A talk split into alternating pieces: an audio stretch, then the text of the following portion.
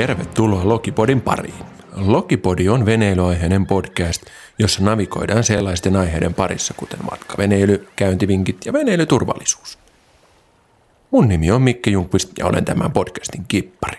Kiitos kun pääsit mukaan. Nostetaanpa ankkuri ja lähdetään matkaan. Tervetuloa Lokipodin toisen jakson pariin. Toisen jakson aiheena meillä on veneiden katsastukset selkokielellä. Peruskatsastus, vuosikatsastus, runkokatsastus ja monia muita termejä. Onko katsastus pakollista? Mitä eri katsastusjärjestelmiä on? Kuka saa katsastaa? Mitä varusteita tarvitaan ja miksi? Tässä jaksossa käydään ihan perusteellisesti läpi, että mikä tämä veneiden katsastusjärjestelmä on, sen tavoitteet ja mitkä sen vaikutukset on matkaveneilijään. Tervetuloa mukaan! Aloitetaan meidän jakso sillä, että käydään yleisesti läpi tätä veneiden katsastusta. Alkuun on hyvä tarkentaa, että nyt on tosiaan tarkoitus käydä läpi tätä yleisimmiten tunnettua veneiden katsastusjärjestelmää, eli Suomen purjehdus- ja veneilyliiton luomaa katsastustoimintaa, josta veneilijälle näkyvimpänä tunnuksen on nämä pyöreät vuosittain vaihtuvat katsastustarrat. Toki tämän Suomen purjehdus- ja veneilyliiton katsastusjärjestelmän lisäksi löytyy myös muita tämmöisiä veneen kuntoa arvioivia toimijoita markkinoilta. Muutaman muu, jonka voisin tuoda esille tähän alkuun oikeastaan, niin esimerkkinä Finboatti, joka on siis tämmöinen venealan teollisuuden ja kaupan toimijärjestö, niin heillä on omassa palvelurepertuarissaan tämmöinen tuote nimeltään kuntokartoitus, jonka he on sitten kehittänyt yhdessä tämän Eurofins Expert Servicesin entinen VTT heidän veneasiantuntijoiden kanssa. Ja he itse kouluttaa sitten nämä kuntokartoituksen tekijät ja he ovat myös venealan korjaamotoiminnan ammattilaisia ja heillä on semmoinen 70 on näitä kuntokartottajia. Tätä Finboatin kuntokartoitusta moni veneilijä käyttääkin kyllä sitten niin myynti ostotilanteessa ja kyllä ainakin mitä, mitä niin kuin yleisen tiedon mukaan on laitureilta kuullut, niin mikäli veneilijä teettää tämän Finboatin kartoituksen vuosittain, niin myöntää käytännössä kaikki vakuutusyhtiöt tälle veneelle sama alennuksen kuin Suomen purjehdus- ja veneilyliiton järjestelmässäkin katsastetuille veneille. Toki sitten on, on syytä mainita, että eli SPV eli Suomen purjehdus- ja veneily ja Finboat on 2019 helmikuussa solminut tämmöisen yhteistyösopimuksen, jonka mukaan myös nämä Finboatin valtuutetut kuntokartottajat voisitte suorittaa myös tämän SPVn mukaisia runkokatsastuksia osana tätä veneen peruskatsastusta. No ei siinä vielä kaikki tämän. SPVn ja Finboatin lisäksi sitten ainakin löytyy vielä sutko tunnettuna tämmöinen Suomen venetarkastajat ry, jotka tekee myös näitä veneiden kuntotarkastuksia ja kuntoarvioita. Suomen että vene tarkastajien nämä henkilöt on, on tota heidän oman esittelynsä mukaan itsenäisiä yrittäjiä ja tekevät vuosittain ihan satoja tarkistuksia. Ja yhtä lailla tätä Suomen venetarkastajia, niin veneilijät käyttää tämmöisissä myyntiostotilanteissa, vauriotarkastuksissa ja sitten arvonmäärityksissä.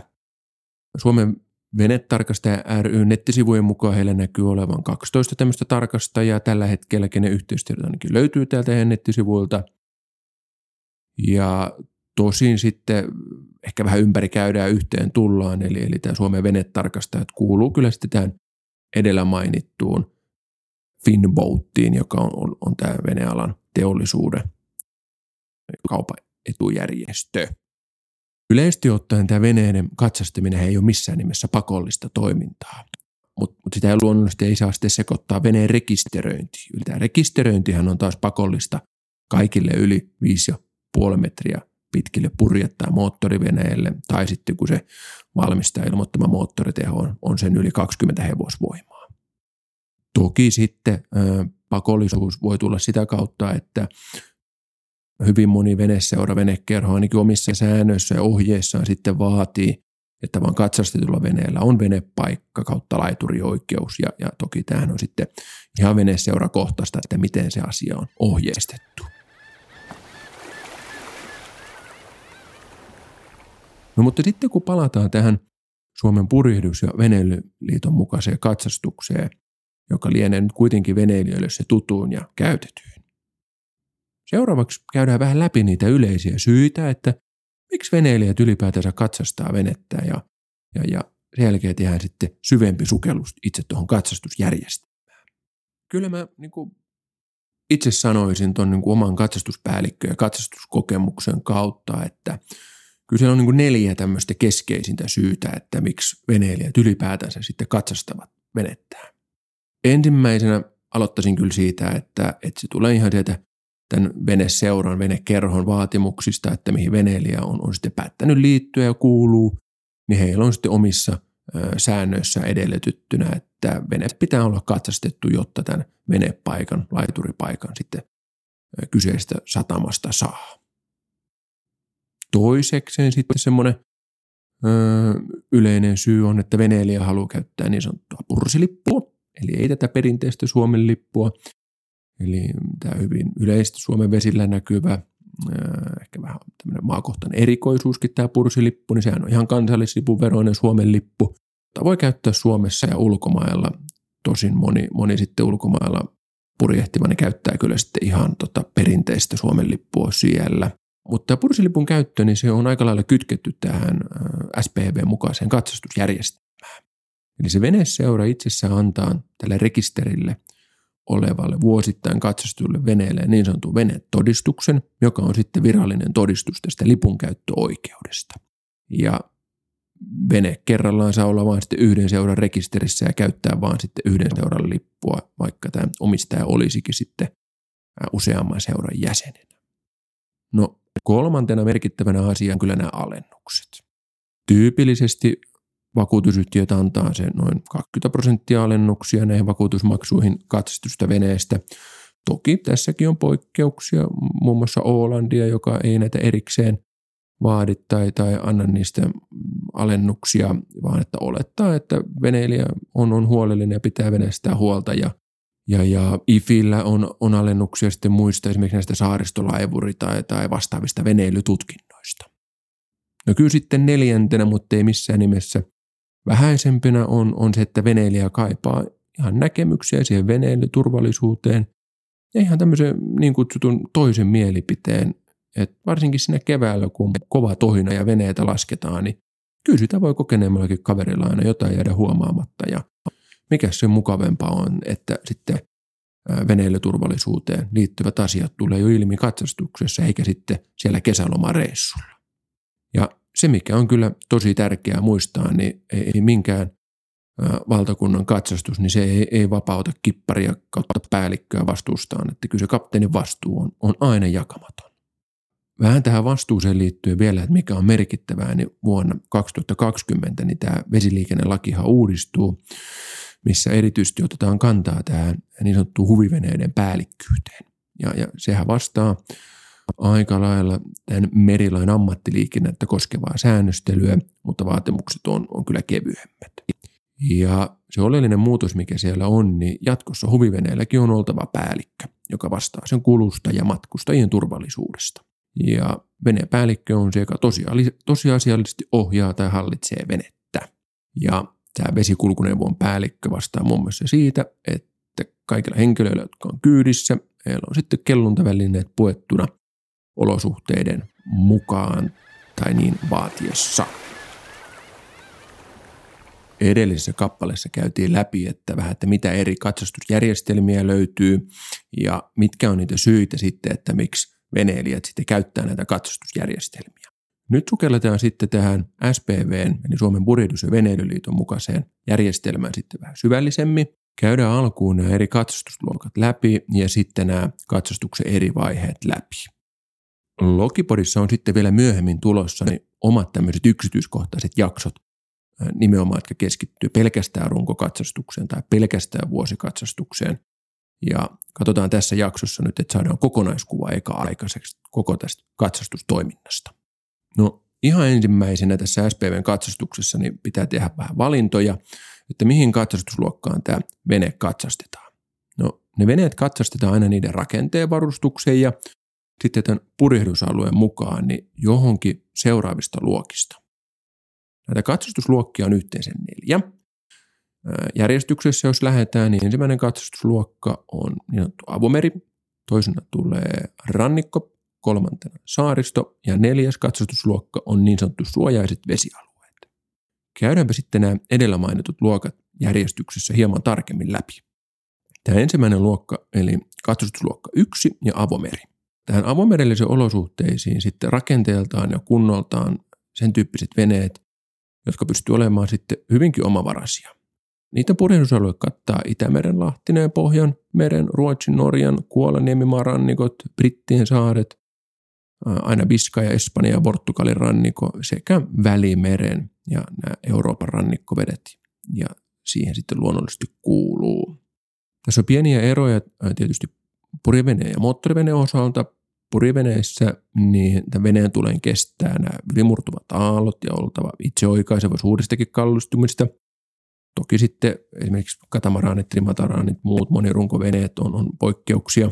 Rungon ja kannen ja kajuutan on, on oltava vesitiivis kokonaisuus, kulkuaukko avotilasta kajuuttaan pitää pystyä sulkemaan sieltä pääkannelta ja kaikki lukut, luukut on kiinnitettävä siten, että ne pystyy, pysyy kiinni veneessä ää, mahdollisessa kaatumistilanteessakin. Ja kaikki aukot pitää pystyä tarvittaessa sulkemaan. Ja tietysti istuin kaukalo puriveneessä, niin varsinkin tässä avomeriluokassa, niin pitää olla nopeasti itse tyhjentyvä.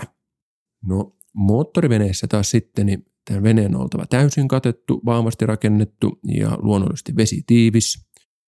Ja yhtä lailla niin rakenteiden pitää kestää nämä ylimurtuvat aallot. Moottoriveneessäkin pitää kestää voimakkaatkin kallistumat ja nämä kulkuaukot ja ovet kansilta kajuuttaa, niin pitää pystyä sulkemaan vesitiiviisti. Niin kynnyskorkeuden pitää olla vähintään 200 milliä ja sitten umpireelingissä niin pitää olla sitten taas vuotoportit. Tässä ulkolaidutuksissa, jos on on näitä tota, ilma, ilma- tai muita aukkoja, pitää pystyä sulkemaan vesitiiviisti. Toki pakoputkia ei saa käydä jysäyttämässä kiinni. Ja näissä ilmaottoaukoissa pitää olla niin vesi, vesiloukut sitten. Ja veneessä oltava sitten vähintään 35 kilowattitehoinen kulkukoneisto, joka ei saa olla perämoottori. Ja sisätiloista ne pitää olla varapoistumistie. No sitten tämä katsastusluokka 2, eli niin sanottu rannikko. Ja nämä on niin kuin rannikon läheisyydessä rakenteelta ja kunnolta soveltuvat veneet sopii tähän luokkaan ja heillä kanssa tämä riittävä omavaraisuus pitää löytyä. Katsastusluokka kakkosessa niin tämä purjehdusalue kattaa Pohjan Suomenlahden, Riianlahden, Itämeren rannikot ja suotuisissa olosuhteissa Selkämeren, Itämeren aavat keskustat ja tämän tyyppiset alueet. Ja purjeveneet, niitä kun katsoo vähän, että minkä tyyppisiä veneitä tähän katsosluokka kakkoseen, mitä vaatimuksia siellä on, niin ne veneet, jotka on tarkoitettu rannikkojen läheisyyteen, veneet pitää olla itseoikaisevia ja kohtuullisen vesitiivis. Ja yhtä lailla tämä kulkuaukko kajuutasta avotilaan pitää pystyä sulkemaan pääkannon taselta taas roisketiiviisti. Ja nämä ilma- ja muut aukot on sijoitettava suojaiseen paikkaan ja niissä sitten oltava myös vesiloukut. Ja yhtä lailla istuinkaukaloinen pitää olla myös nopeasti itse tyhjentyvä. Moottoriveneessä samantyyppisiä vaatimuksia kyllä joku tuossa avomeriluokassa, eli moottoriveneen pitää olla katettu ja vahvasti rakennettu ja vesitiivis yhtä lailla. Nämä kulkuaukot, ovet, kansilta kajuuttoihin pitää sulkea kohtuullisen vesitiiviisti. Ja sitten Breelingissä on myös oltava nämä vuotoportit. Ja, ja tähän moottoriveneiden kohdalla sitten, että jos ulkolaudutukseen tai tähän ulko, ulkorunkoon on tehty jotain aukkoja, ilma, ilma tai muita vastaavia, niin niiden oltava rungon puolivälin perän puolella ja rakentaisi sellaisia, että niihin ei sitten vesi pääse sisään suurillakaan kallistumilla ja näissä ilmoittaukoissa niin pitää luonnollisesti olla nämä vesiloukut sitten paikallaan. Ja kaikki perämoottoriin liittyvät ohjauskaapelit ja läpivientien on luonnollisesti oltava tiiviit ja yhtä lailla sisätiloista niin pitää olla varapoistumistie sitten olemassa kattulukkua tai vastaavaa Kolmantena sitten tulee katsastusluokka kolme, eli saaristo. Ja siinä on sitten semmoiset veneet, jotka on saaristoon ja sisävesille sitten rakenteeltaan tähän luokkaan sopivia. Purjehdusalue näissä kattaa Suomen rannikot, järvet, Suomenlahden perukanana Viipurilahdelta ja Saimaan kanava ja sitten suotuisissa olosuhteissa Ahvenanmeren merenkurku kurku ja sitten Helsinki-Tallinnan välin. Purjeveneissä saaristo niin on, on jo aika väliä, että nämä määritelmät niin sanotusti, että veneet on tarkoitettu saaristo-olosuhteisiin ja sisävesistöihin, ja veneiden rakenteiden pitää olla siten toteutettu, ettei niistä aiheudu veneen uppoamisvaaraa. No, tämä on tietysti suotavaa kaikille veneille luokasta riippumatta, ja ehkä sitten se semmoinen iso, isompi ero tässä, että istuinkaukalon ei tarvitse enää olla itse tyhjentyvä, mutta se on tietysti suositeltavaa. Moottoriveneissä taas sitten sanotaan, että, että se voi olla joku tämmöinen kajuutallinen tai, tai HT, hardtoppivene, jossa on yöpymismahdollisuus tai sitten runkopituudeltaan vähintään 5 metriä, jonka koneteho on sitten vähintään 35 kilowattia. Ja nämä yöpymistilat pitää kyllä voida sulkea sitten sade- tai roiske tiiviiksi kuomulla tai muulla vastaavalla menetelmällä. Ja sama oikeastaan määritelmä löytyy, että tätä ulkolaihdutuksien siihen tehtyjä aukkoja, niiden pitää olla rungon puolivälin perään puolella ja sijoitettuna niin, ettei vesi pääse niistä sitten sisätiloihin. Viimeisimpänä luokkana sitten tulee katsastusluokka 4, joka on sitten suojaiset vesialueet. Ja siinä taas sitten sanotaan, että veneet, jotka tämmöisille suojaisille vesialueille rakenteelta ja kunnoltaan soveltuu, sekä valvotuissa olosuhteissa tapahtuvien purjehdustapahtumien veneet. Ja tässä nyt viitataan sitten esimerkiksi tämmöisiin ratapurjehduskilpailuihin, jossa on sitten tämmöinen jatkuva valvonta ja pelastusvalmius tyypillisesti aina paikalla. Ja moottorivene on sitten taas rakenteeltaan äh, tämmöinen mm, suojaisille vesialueelle soveltuva joko HT-tuulilasivene tai sitten ihan avovene. No niin, nyt tuli käyty läpi noin katsastusluokat ja Kyllä mä sanoisin, että näistä neljästä edellä mainitusta luokasta, niin varsinkin matkaveneilyssä, niin kyllä ne yleisimmät katsastusluokat on tuo katsastusluokka kakkonen eli rannikko tai sitten kolmonen eli saaristo. No niin, nyt on käyty noin katsastusluokat läpi ja käydään sitten seuraavaksi noin katsastustapahtumat läpi. Suomen purjehdus- ja veneilyliiton mukainen katsastus on jaettu niin kutsuttuun peruskatsastukseen ja vuosikatsastukseen. Ensimmäisenä mainittu peruskatsastus on aina kaksivaiheinen, eli se alkaa runkokatsastuksesta, joka tehdään maissa, ja sen toinen vaihe, joka tapahtuu, kun vene on laskettu vesille ja on niin purjehdus valmis. Peruskatsastus tehdään joka viides vuosi, kun vene on vaihtanut omistajaa tai vene seuraa, tai sitten jos veneeseen on tullut jotain vaurioita tai siihen on tehty jotain merkittäviä korjauksia. Peruskatsastuksen jälkeen sitten vuosittain tapahtuvaa katsastusta kutsutaan nimensä veroisesti vuosikatsastukseksi. Ja se tehdään sitten aina vuosittain silloin, kun vene on sitten vedessä purjehdusvalmiin. Eli kaiken kaikkiaan tässä SPV-mukaisessa katsastuksessa on siis tämä peruskatsastus, joka on edellä mainittu tavoin se kaksivaihainen, eli runkokatsastus plus vesillä tapahtuva osuus. Ja sitten on tämä vuosittain tapahtuva vuosikatsastus, joka on sitten myös, kun vene on vesillä. Tämä peruskatsastus on, on luonnollisesti huomattavasti laajempi tämmöisenä kaksiosaisena kuin tämä pelkkä vuosikatsastus. Tässä peruskatsastuksen ensimmäisessä osiossa, eli siinä runkokatsastuksessa, niin tarkastetaan ulkopuolelta veneen runko, ohjauslaitteet, sähköt, voimansiirtolaitteet, läpivienit ja sisäpuolelta sitten pyritään pääsemään näihin vastaaviin kohteisiin kiinni ja moottori myös sitten kanssa käydään läpi. Tässä peruskatsastuksen sitten toisessa osiossa Eli kun ollaan siellä vesillä, niin katsotaan sitten tarkemmin veneen varusteet, laitteet ja niiden kaikkien toimivuus ja se kokonaisuus siinä ja veneen pitää olla kyllä täysin purjehdusvalmiina. Vuosikatsastuksessa sitten tarkastetaan tähän veneen turvallisuuteen vaikuttavat varusteet ja laitteet ja tyypillisesti katsotaan läpi sammuttimet, että on, on vielä leimaa niin sanotusti jäljellä, on sammuttimien määräaikaisuolut on tehty ajallaan Sama koskee pyrotekniikkaa, että niissä on määrämuotoiset tarkistukset ja, ja, ja nämä on ok. turvavaljaat, pelastusrenkaat, ensiapuvälineet, palohälyttimet, jne. Ja toki sitten liitto tai, tai seura voi mm, valita tämmöisiä painopistealueita tai kampanjoida jonkun tietyn asian puolesta, joka sitten otetaan myös mukaan tähän vuosikatsastukseen. Ja hyvä varmaan selkeyden vuoksi vielä sanoa, että samana vuonna ei tarvitse sitten tehdä peruskatsastusta ja vuosikatsastusta, vaan luonnollisesti tähän peruskatsastus sitten vähän kaksiosaisena kattaa myös tämän niin kuin ensimmäisen vuoden vuosikatsastuksen. Ja mikä on tietysti hyvä vielä ehkä tuoda esille, että tämän katsastuksen suorittaa veneseurojen siihen valtuuttamat ja valitsemat henkilöt, jotka käy tämmöisen SPV-mukaisen katsastajakurssin. Ja heillä on sitten liiton myöntämä tämmöinen katsastajalupa. Tämä vene voidaan toki myös katsastuttaa myös vieraan seuran katsastajalla. Ja tällöin tämä veneen omistaja on sitten, pitää toimittaa nämä katsastusasiakirjat tänne oman seuran katsastuspäällikölle tai sihteerille tai mikä se tapa onkaan sitten valittu, että kuka, kuka ne paperityöt hoitaa. Tässä on aika paljon eroja sitten venekerhojen välillä, että miten tämä katsastustapahtuma sitten dokumentoidaan ja, ja kuinka pitkälle mikäkin veneseura on sitten päässyt näissä sähköisissä työkaluissa, että mikä on heidän niin kuin digitalisaation valmiusaste.